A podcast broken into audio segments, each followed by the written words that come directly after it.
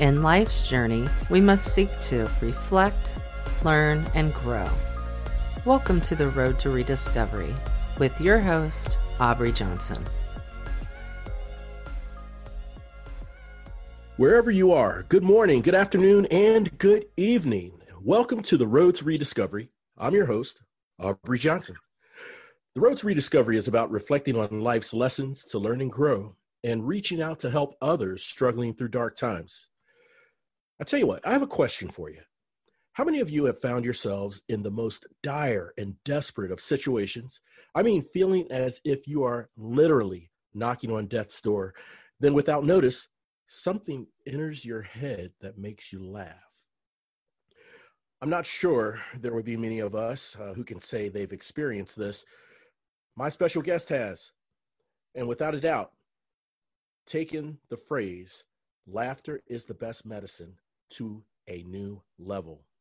A comedian from New York City, he was hit hard with the coronavirus and thankfully is now about seven weeks in recovery. In the typical fashion of New York toughness, he responded to the affliction like a champion. He's using his strength of comedy to recover from COVID 19. We're going to dive into this great conversation and hear a first person's perspective of what's going on through COVID 19 in this country's epicenter and I'm sure we'll have a few good laughs along the way. Ladies and gentlemen, it gives me great pleasure to introduce Mr. Bruce Lipsky. Bruce, welcome to the show, man. It's great to have you. Thank you so much, Aubrey. I appreciate the opportunity to come on and uh, hopefully share what I have to say and hopefully give some inspiration to others and possibly help others as well.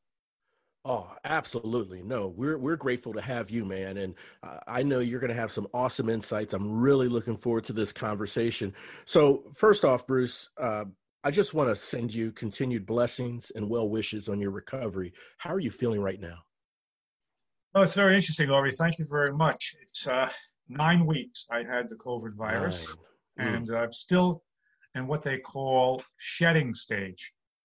Mm. In other words, that my body is still producing antibodies to mm-hmm. combat this disease. The unfortunate part is that medical community understands something about the disease, but not everything. You know, for example, about a month ago, my doctor said probably a couple more weeks, all your symptoms will, will basically go away. Mm-hmm. Now it's a month later, and he says it could be two more weeks, it could be two more months. We're not exactly sure. Oh, but you know, you got to have positive attitude. And I tell people a lot that this this disease is a, a two pronged disease. You're battling the physical situation with the disease, the virus itself. Right. You're also battling the mental part of the disease. You know, why did I get it? How come I got it? I'm a healthy guy. Am I ever going to get rid of this disease? Because what, what happens when you look at the news and read the papers? What do you see? You know, COVID, COVID, COVID. The death yep. rates have gone up. Uh, yep. You know, try this drug this week, try another drug another week. You know, so there's a lot of things in the medical community that they're unsure of, and I can appreciate that because it's a new virus. Right. Uh, but I do know firsthand that I've experienced enough symptoms and I've gone through enough medicine, which I'll certainly talk about that on my road to uh, recovery or what I consider recovery, although I'm certainly not 100% there yet. But I'm staying positive and motivated and uh, thankful that you know a few prayers thrown in there as well. So um, again, I'm, I'm moving forward. Right on. That sounds great, man. And and you sound great. You look great. Um, and and and you're right. Doing the right thing, having the right positive mindset. Uh, that is definitely the way to go as as you're going through this. So uh, I'd like to first uh, cut back to the pre COVID nineteen uh, part of your journey here, Bruce. Are you originally from New York? Right. I'm born and bred in New York City. Nice. Uh, I live on Long Island right now. Mm-hmm. Uh, been here about 30 years. Uh, I worked in New York City uh, for uh, a Fortune 500 company for 25 years. Mm-hmm. And uh, on my 25th anniversary, essentially they tapped me on the shoulder and said, Bruce, you're the best employee we ever had.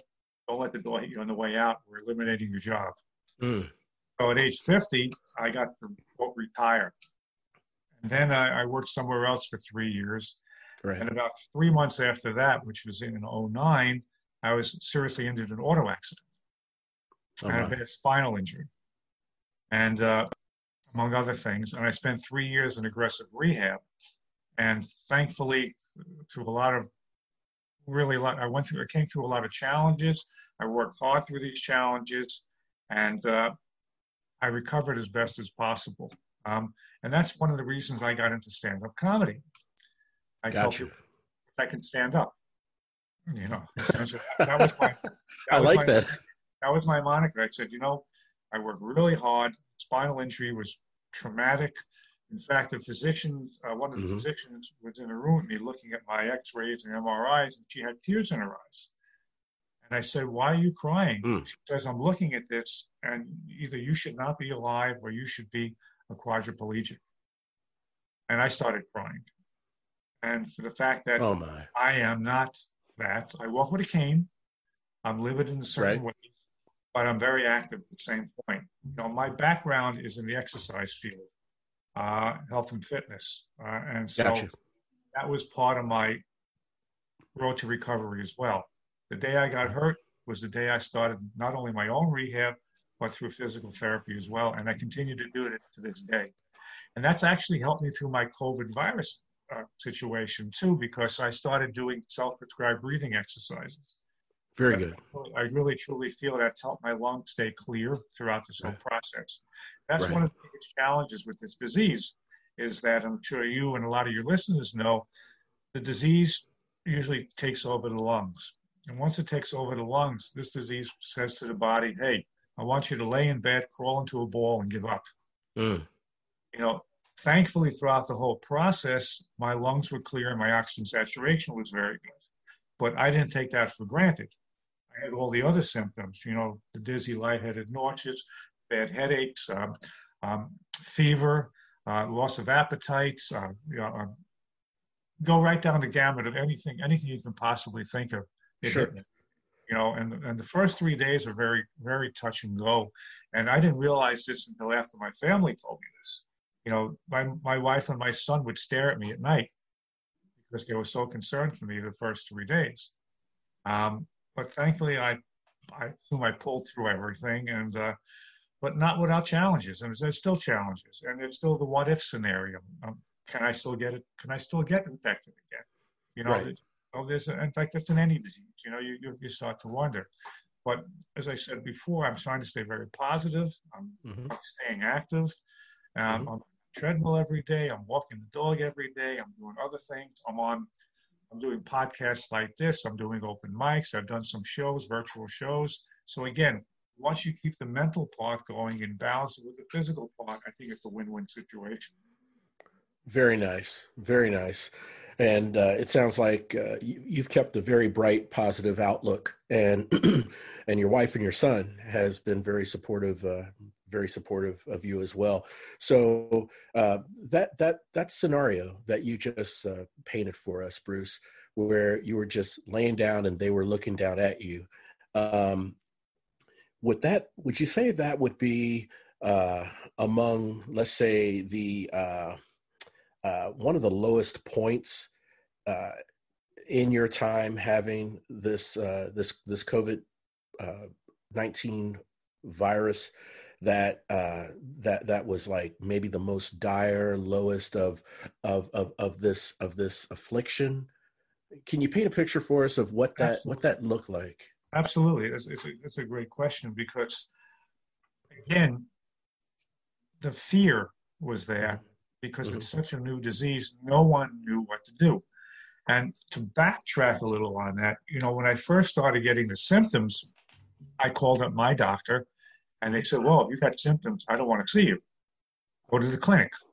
Mhm. When I went to the clinic, they met me with hazmat suits in the parking lot and tested me because I had some of the symptoms of COVID. All Gotcha. right. They said, Mhm. all right, we'll test you three to five days. Will be a turnaround. We'll get the results. Yeah. Take Tylenol. They said take Tylenol. Okay. I had never taken a Tylenol in my life up until that day. I'm 64 years old now. Really? Yes. And so, uh, anyway, so I went back home. I said, okay, I'll try the Tylenol because I was afraid of the disease. I had no idea. Unfortunately, three to five day turnaround took 10 days for me to get my results. In the meantime, I started getting sicker. So I have a friend, a local friend in town. I live in a very small town. It's Okay. like almost like Mayberry RFD. Everybody knows each other. Very Right. Okay, you can walk the streets. Everybody knows me. I called Mhm. up my friend, a local doctor who lived across the street, and I said, "You know, Doctor So and So, I'm really sick. I had the test. I'm explaining my symptoms, and he says, Right. I really think you have it. He said, It's a Thursday right now. My office is closed. I'll tell you what I'm going to do. I'm going to bring a hazmat suit over to your house, put it on the front porch. I'm going to open my office up. We're going to take a chest x ray. I'm going to take some blood. I'm listen to your lungs, do everything else. But he says, if I find out that your lungs are not clear, that's where you're going? Okay, Hospital. You're going to the hospital. Okay. So that fear was probably just as big as the fear of those first three days laying in bed, wondering what's happening to me and why don't I have my results yet? Why am I not getting better?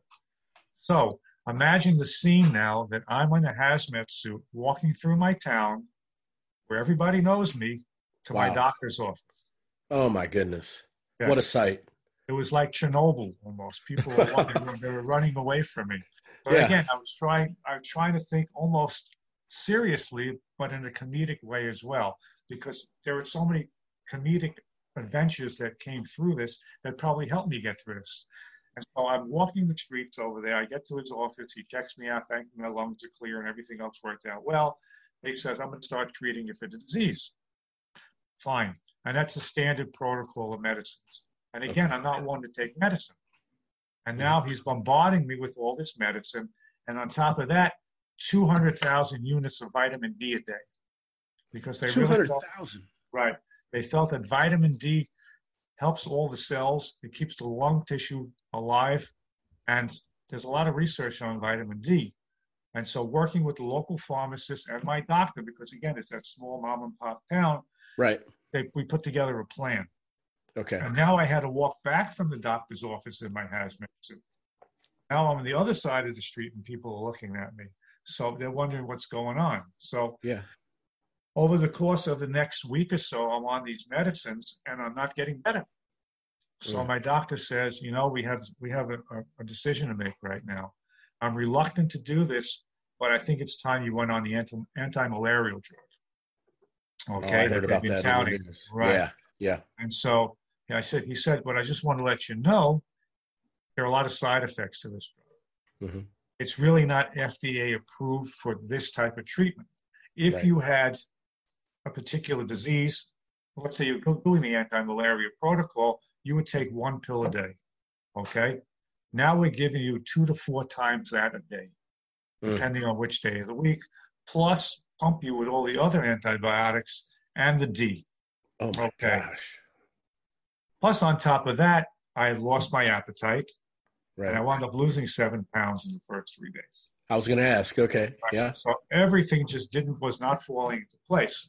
So now he, he uh, the prescription was delivered to my house for the anti-malarial drug on Saturday, Mhm. and I said, "What's the what's my best opportunity for getting better?" And the doctor said, "Taking this drug." I couldn't get myself to take the drug that Saturday. I was too scared. Hmm. That was probably one of the most scared times in my life because now I was more worried: Is this going to the cure going to kill me, or is the cure going to help me? Gotcha. So, in lack of better words, I manned up the next day. I said, I got to do this. right. I Right. manned up and I got to do this. But the first day, you're taking four pills. hmm hmm And I, That's a lot. I was very anxious that day. I was Mm-hmm. anxious the second day. And then I wasn't thinking I wasn't getting side effects, so it eased up a little bit. But when that protocol ended, I was very thankful. And now I want to consider myself on maintenance. But the trouble with the maintenance is I really haven't felt much better. Thankfully, I haven't felt worse. I Mhm. almost feel, if I can use the analogy, I'm in an airplane circling LaGuardia Airport, waiting for you know the traffic controllers to clear a runway. so I can land and get rid of this disease. That's essentially how I feel right now. But I'm dealing with it. I said I'm continuing my exercise. I'm trying to be a little bit more active around the house. And that was another thing. Look at the mental side of this disease. For about eight weeks or seven weeks, separated from my family. I didn't have dinner with my wife for about seven weeks. Okay? Yeah, that's they were rough. It was almost like they're putting the tray under the door and, running away. You know, Yeah, yeah.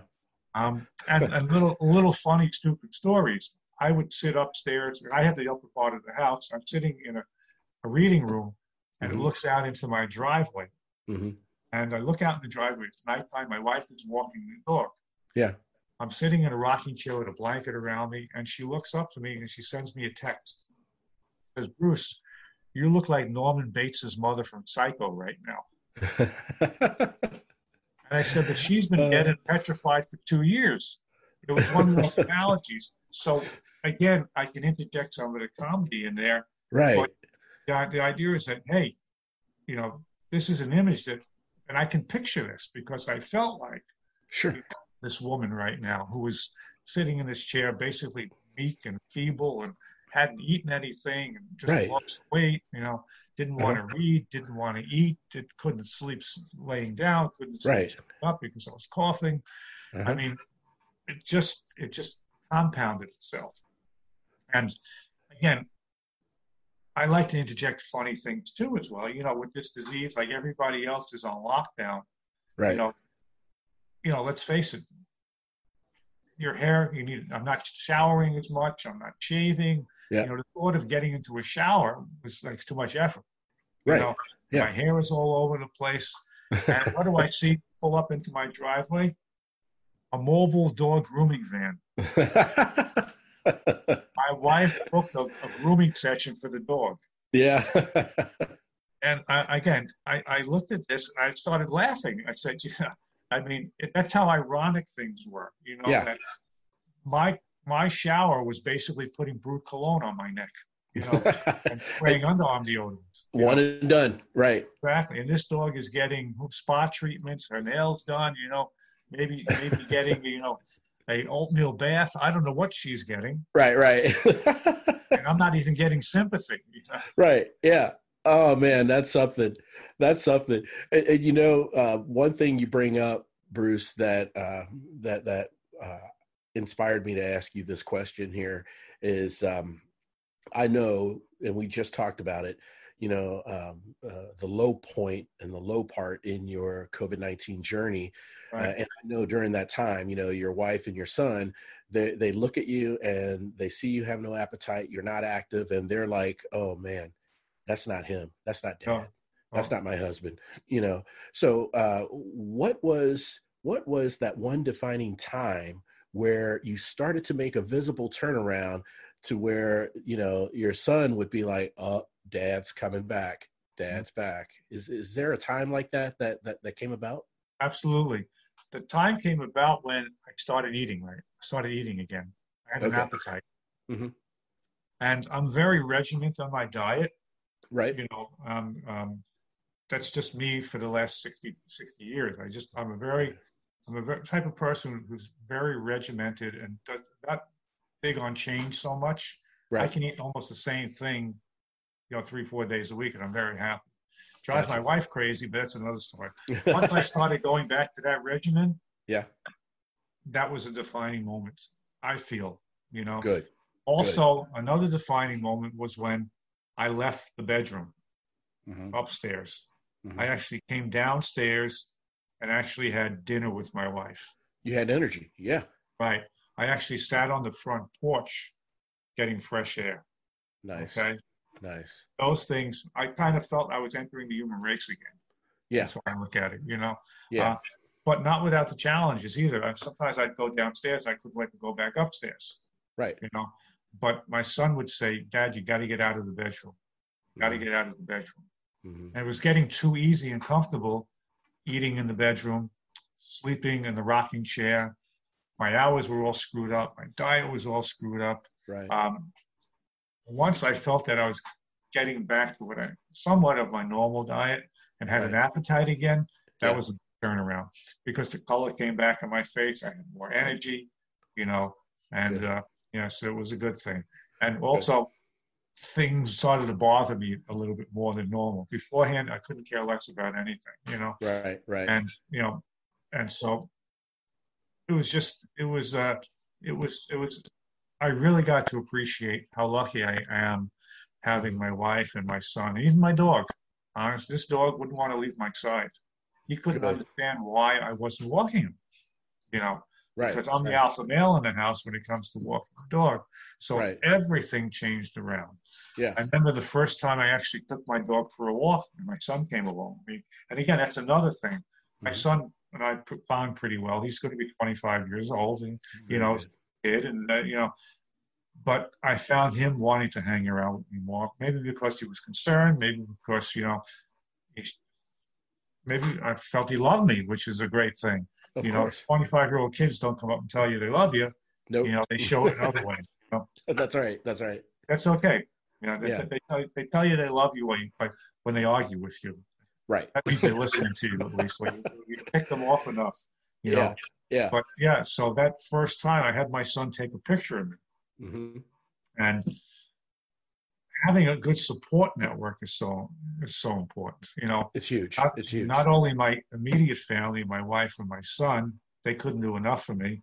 Then I have my relatives, of course. Then I have my core friends, and then I have my comedy friends. Yes. And the comedy community really ra- ra- rallied around me as well. That's it went great. out to all the comedy um, chat rooms and things like that. And I was getting, Right. I was getting uh, comments from people that I didn't even know. Some pretty famous comedians were, were popping in. You know, go Bruce, go Bruce. Can't wait to get you back on stage or whatever Nice. it was. Nice. You know, and that was really uplifting too. You know, that I had enough people around me to really feel that you know I'm I'm back in the game basically. You know. Oh, it's got to be. It's got to Yeah. be. And Yeah. and then that defining moment, like you said, you know, where you started to have dinner with your wife, uh, and like you said, you, you're realistic about it because you know there's still struggles and challenges that you went through, but you started to turn that corner, right? And I'm sure Right. that's when your family said, you know what, Dad's going to be all right. Yeah, uh, yeah. And I, I actually, I still had fears that the what if scenario. For Yeah. example, uh, last week I started having some tightness in my trachea, the breathing. Yeah. And of course, that's scary. In the past, I've had the cough, but not this so much. So I visited my doctor, and he gave me an inhaler, and Good. that was good.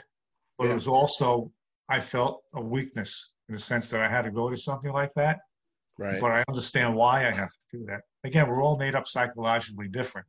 You know, I'm Yeah. the type of person who likes to help everybody. I don't Right. like to be helped. You know, hmm I want to be the one to help you. And now I'm depending on other people to help me. And Right. it's not so bad.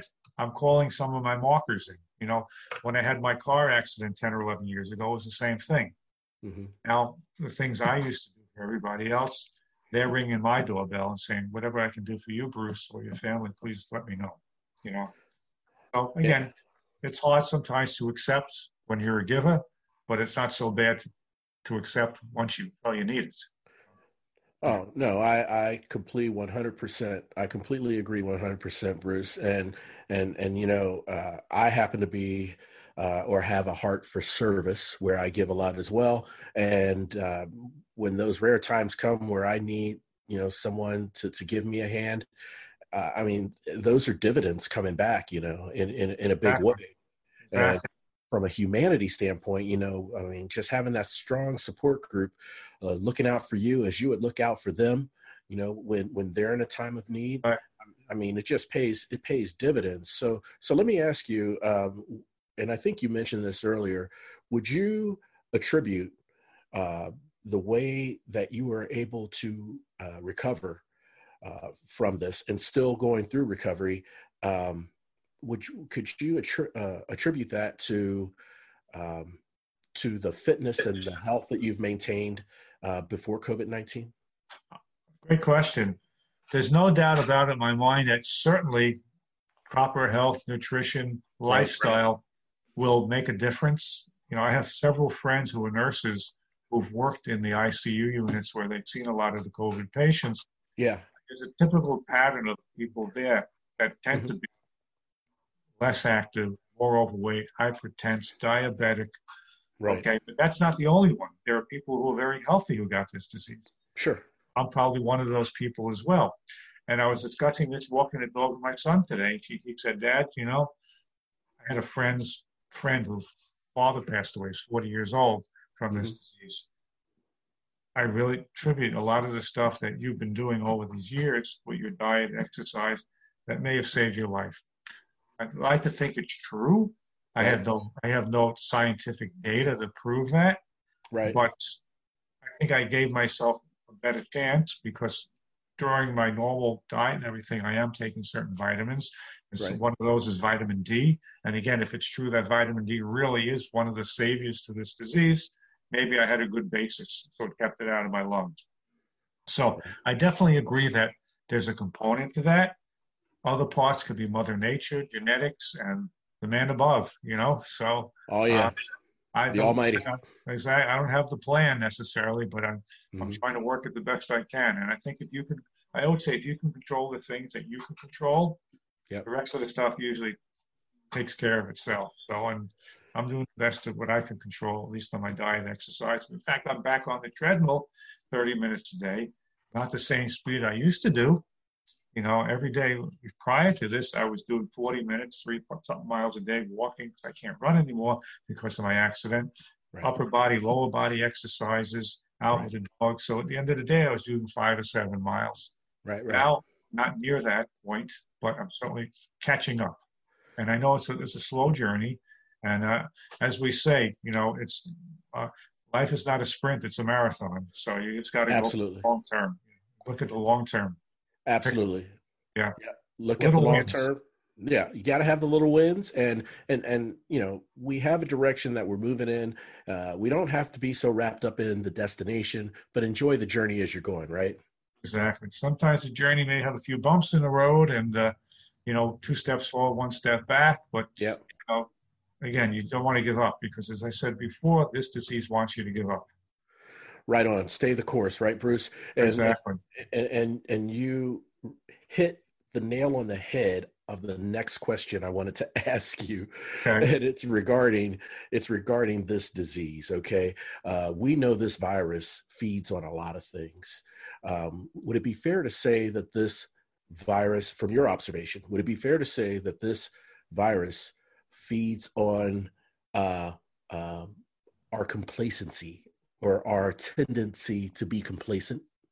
Oh, oh, absolutely, absolutely. Because you know, you know, once you you realize some of the symptoms and things you're going through, Yeah. um, you you look back and, and, and say, you know, the way I'm living my life, you know, am I doing the right thing? You know, not only you know physically, uh, nutritionally, spiritually, you know, just everything that all the relationships and you know, it made me want to give back more. You know, Right. uh, Right. and uh, it was interesting because I did a comedy show, a virtual show last Sunday, Mhm. a small show. You know, it's on, you know, like uh, like almost like a Zoom room, you know, and Yeah, yeah. Uh, and I invited several friends, you know, and family and stuff. Mhm. And uh, next day, I got something from a friend in town. Which I don't hang out with this person. I see him in the street. I say hello. He sent me a donation of a hundred dollars. Wow. Um, it was I felt weird because I didn't want to go back and say, "Why did you do that?" That's the thing. I looked at it as, "Hey, you know, he appreciated what I had to say and what to do, and he wrote me a nice Mm-hmm. note." So, with that money, I want to pay that forward. Right. Okay, so Awesome.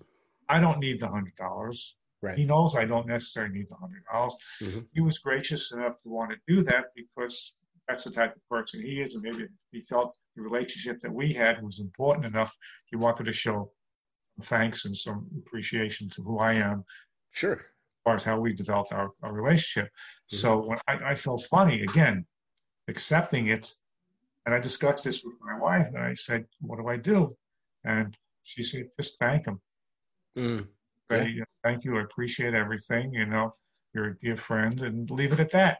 Because if you go back and say, hey, what'd you do this for? I'm sending it back, that's not being true to the friendship. It's almost insulting.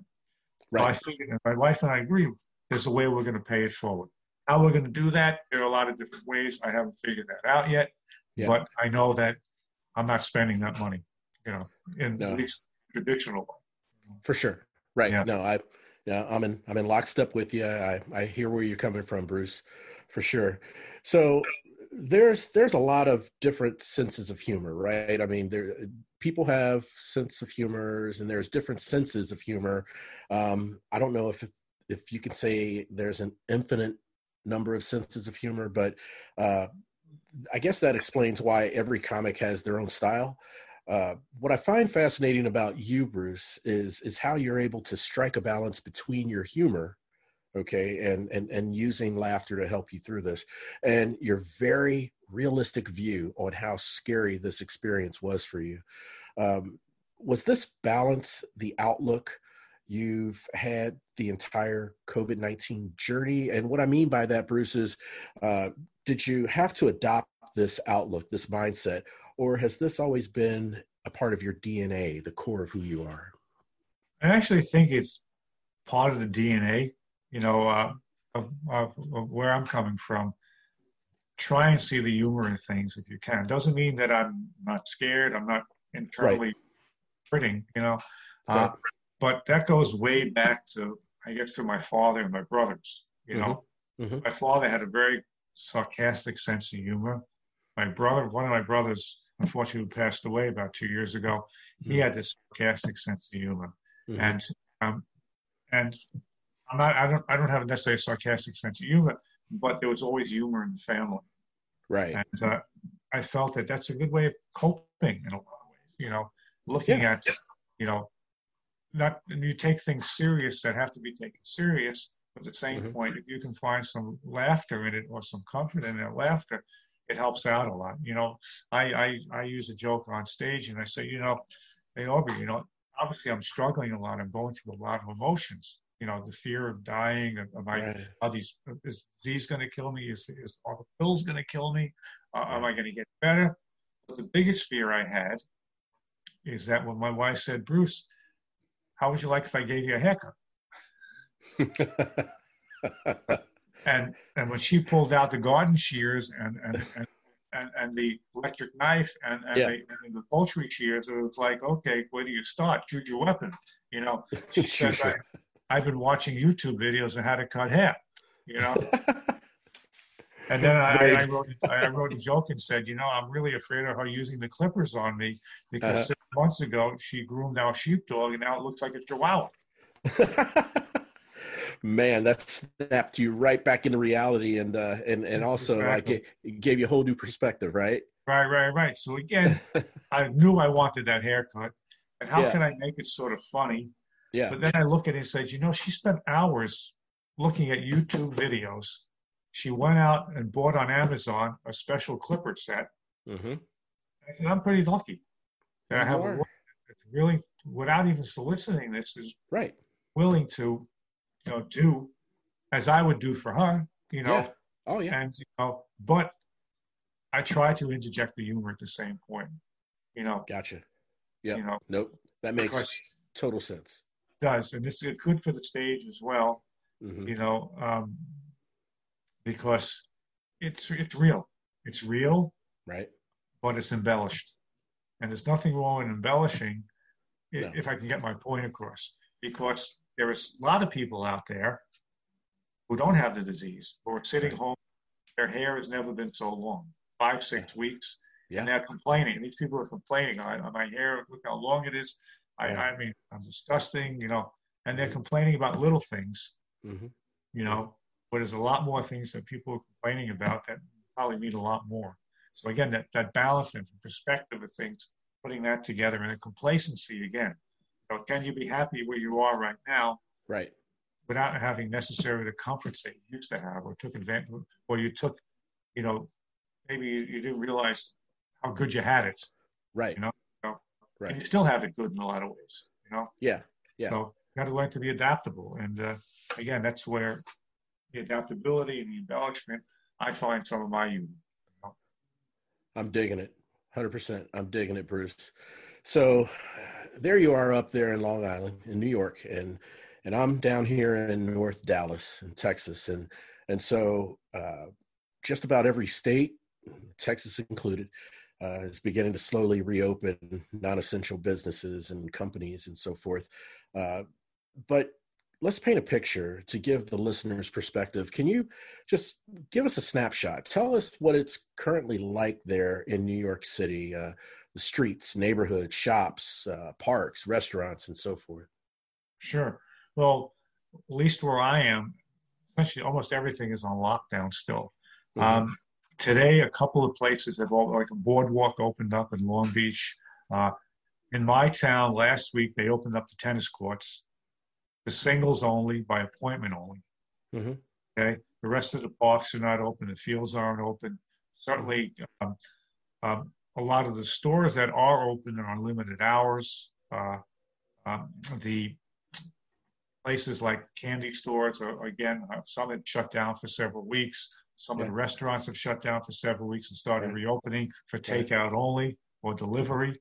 And you feel bad for a lot of these uh, small business owners because you know you depend on traffic into the store, you depend on volume, and now that the fact that you've had to limit your hours, it makes it a lot more difficult to do business. Right. And you feel bad for all the staff that used to work too because they depend on tips.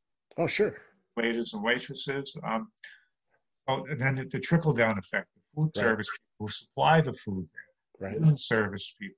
You know, you can go on and on and on, but the fixed costs of running the restaurants don't change that much. You got to pay your rent, you got to put your lights on, you got electricity, you know, so it's a big burden, you know, and I talk to people in town when I can, you know, um, and even medical people. One of my best friends, a dentist, mm-hmm. you know, he can't go back to work now. Wow. Long time because of obvious reasons, you know. Other yeah. people are learning how to work from home, but not everybody can work from home. Sure. barbershop. We have three barbershops in town. Right. Going back to what I said before, what's going to happen when they open up again? You know, are they going to have special appointments, only one person at a time? Yeah. You know, are there uh, are the restaurants? Are going to cut the amount of seats in the restaurant? Mm-hmm. Instead of having 80, you have 40. Then I look at also my comedy friends, my musician friends anybody right. who's performing arts, right? Yeah. When the, when the, comedy clubs eventually reopen, what's going to happen there?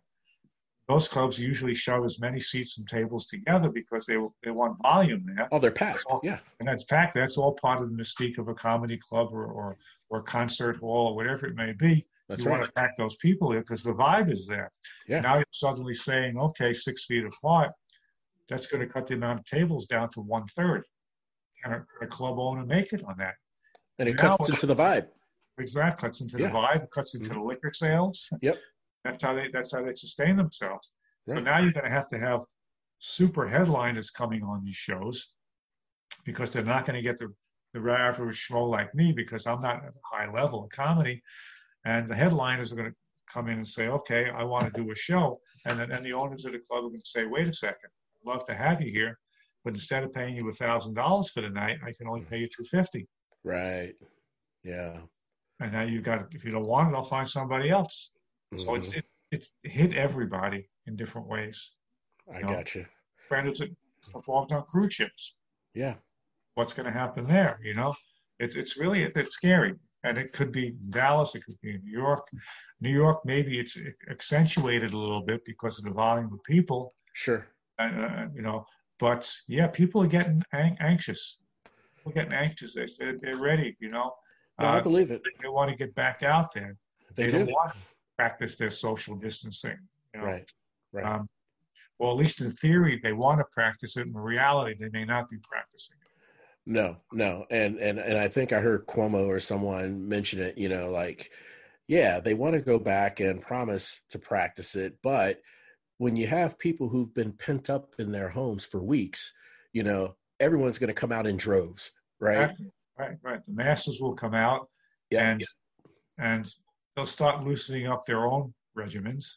Yep. And that could be a disaster. I, I, I don't want to be doom and gloom, but potentially once you start loosening up too soon, and something happens, how do you pull that back? Right. And, and again, that's why I give him a lot of credit. Uh, Governor Cuomo because he's really trying to stead, be steadfast and say, hey, this ain't no joke. Right. Not a joke. Yep. Okay. Absolutely. You know, and doesn't mean you can't eventually live a normal life. It just means it's just going to take a little bit longer than expected. For example, I live near Belmont Racetrack. Okay, the Belmont Stakes, the biggest Oh yeah, horse and race. the ponies, absolutely love There it. There you go. All right, I can walk to Belmont Racetrack from my house. Wow. All right. Um, Belmont Stakes is usually like the first weekend of June. Right. They've moved it back to whatever, but nobody's allowed in the stands. It's not gonna be the same no. What do you think the Kentucky Derby is going to probably be the same thing? Nobody allowed the over in. Louisville. Yeah, Churchill. Right. Exactly. And then the pre whatever. So you got, Yeah. so every industry has been affected by that, you know. Man, So all the it's vendors massive. all the vendors who make a ton of money during the during the Belmont Stakes, they're not going to be there, right? They're not going to Yeah. sell anything because there's nobody in the stands. You know, it's it's it's a new world in a lot of. No, you're right, man. You're right. And so, uh, what do you think if you had a crystal ball? Um, would be your prognosis for? Well, let me scale it down. I mean, to to to say for the for the country or the world would be kind of massive, but uh, let's say the New York economy, right? Everything from entertainment to uh, retail, uh, Broadway, you know, musicals, things like that. What what what would be your prognosis if? Uh, Well, I, I think the most important thing is, you, uh, my opinion at least, is that you got to start giving people back their creature comforts.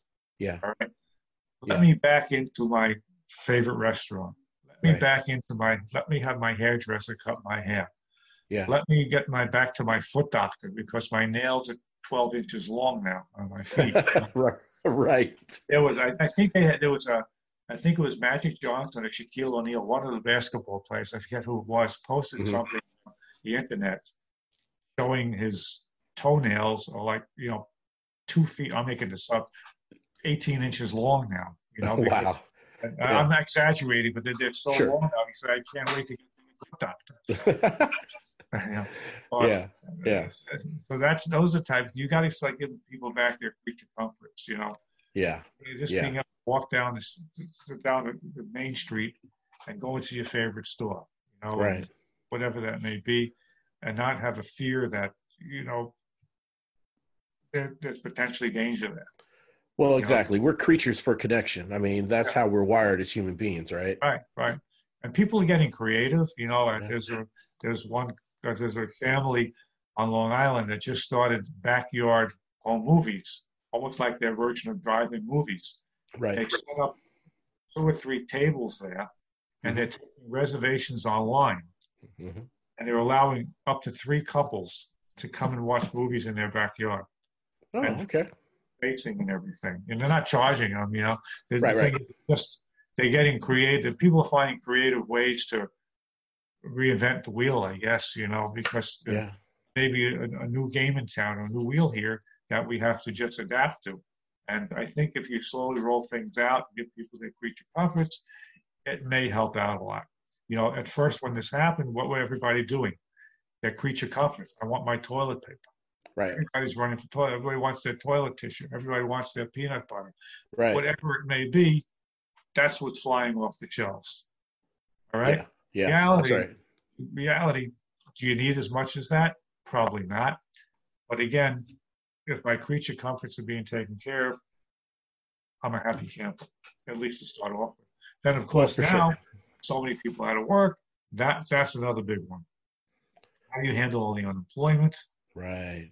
And believe me, I don't have an answer to that. You know, Yeah. Yeah. Been retired a long time. I, my son is in graduate school right now. He's got another year. hmm He's a teacher. He wants to be a teacher. Of all things, a phys ed teacher. Mm. So now, how's that going to change? He also wants to coach football. Right. Yep. and, and inter, interscholastic sports come all together now. You know, Yeah. that's again a question I can't answer. You know, and hopefully there will be answers eventually because we know we'll we'll get over this, Yeah. but life will be different, and it's the reality of the game. I mean, again, I'm not a CSA where I can look into the future and say, okay, Right. here's what's going to be. But uh, I think if everybody tries to do the right thing, stays positive, Yeah. work out. You know, they have Yeah. to. Yeah. No, I'm I'm with you. I I agree. So, what's the prognosis for Bruce Lipsky?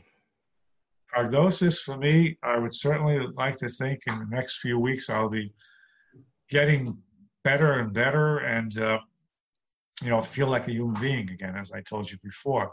I want to enter, Yeah. re-enter the human race in a way that I feel more productive, you know, and, uh, you know, I tell you that I'm doing a lot of stuff online with comedy and I'm dealing with a lot of my comedy friends who are all the same place where I am. Some of Yeah. them depend on that as their career, you know. So um, me, I would just like to, you know, stay focused on getting better at my comedy, getting better, um, just at understanding, you know, where I've been and where I am now and where I'm hopefully going to be in the future, and maybe helping people. And uh, you know, I, I recently had my antibodies tested, and uh, I my antibodies were the highest my doctor's ever seen. Wow, really? So that may be something for the future when I get completely better. Mhm. That maybe there's some plasma plasma donations there to give help people who are struggling with the disease. I don't know how that works. I don't know when I'll be ready for that, but that's one thing I've been thinking about. You know, how can I again pay it back? Paying it Yeah. forward, right on. How do I say pay back? I said pay it forward. I'm sorry. Oh, sure, sure. No, no, no. I got you. No, I Yeah. got you. Give, back- give back, pay forward. All right. Yeah, yeah. Part of, actually, part of the disease, there's a mental cloudiness too. You know, I heard about that in the news. You know, something neurological almost, right? neurological issues. Not so much now as in Okay. the beginning. Okay. Yeah, I, I was like, I was like, oh boy, I was a little space cadet. Yeah. Space cadet. Yeah, yeah. Not in a Uh, good way. Well, no, no, no. Well, Bruce, you have your wits about you now, man, and I really, really appreciate this awesome conversation we've uh, we've had, man. You've Thank you've you. shared some great insights. I really appreciate that. My pleasure. And if you want me back for more, I'm happy to uh, happy to come back. Well, thanks. Yeah, and and uh, you know, I might just take you up on that, man. I, I might just take you up on that. Well, I think now is the time for us to transition over to three for the road.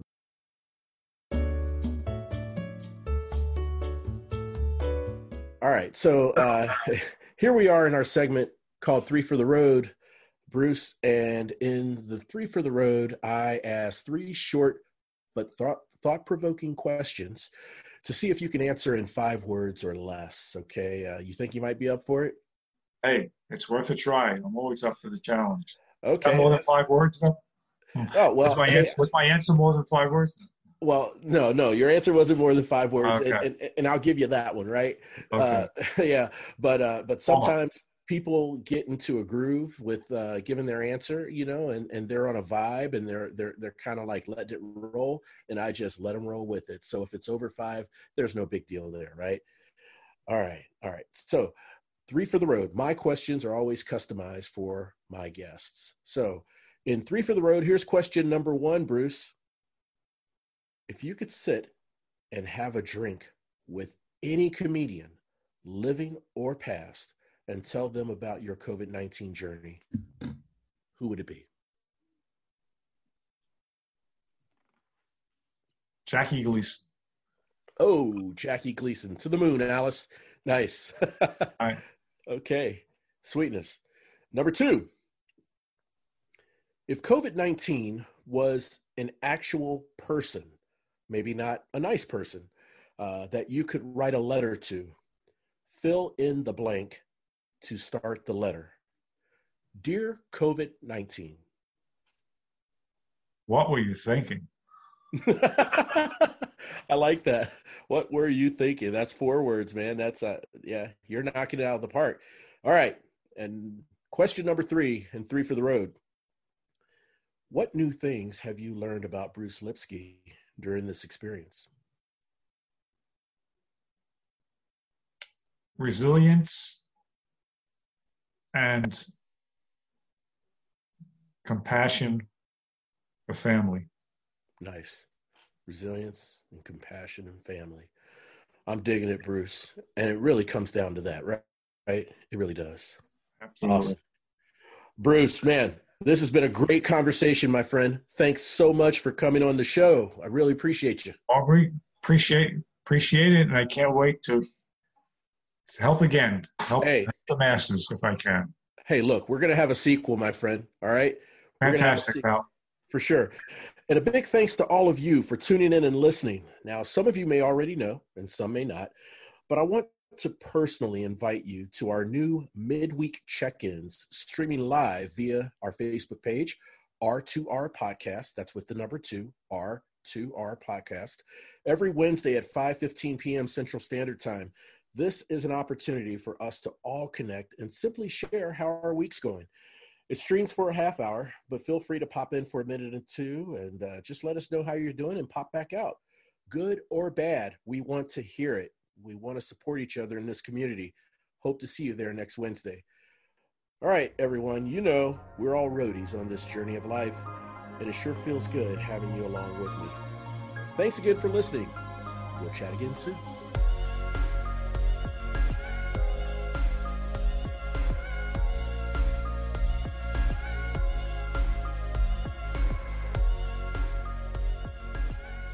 The Road to Rediscovery is an AJ Shark production.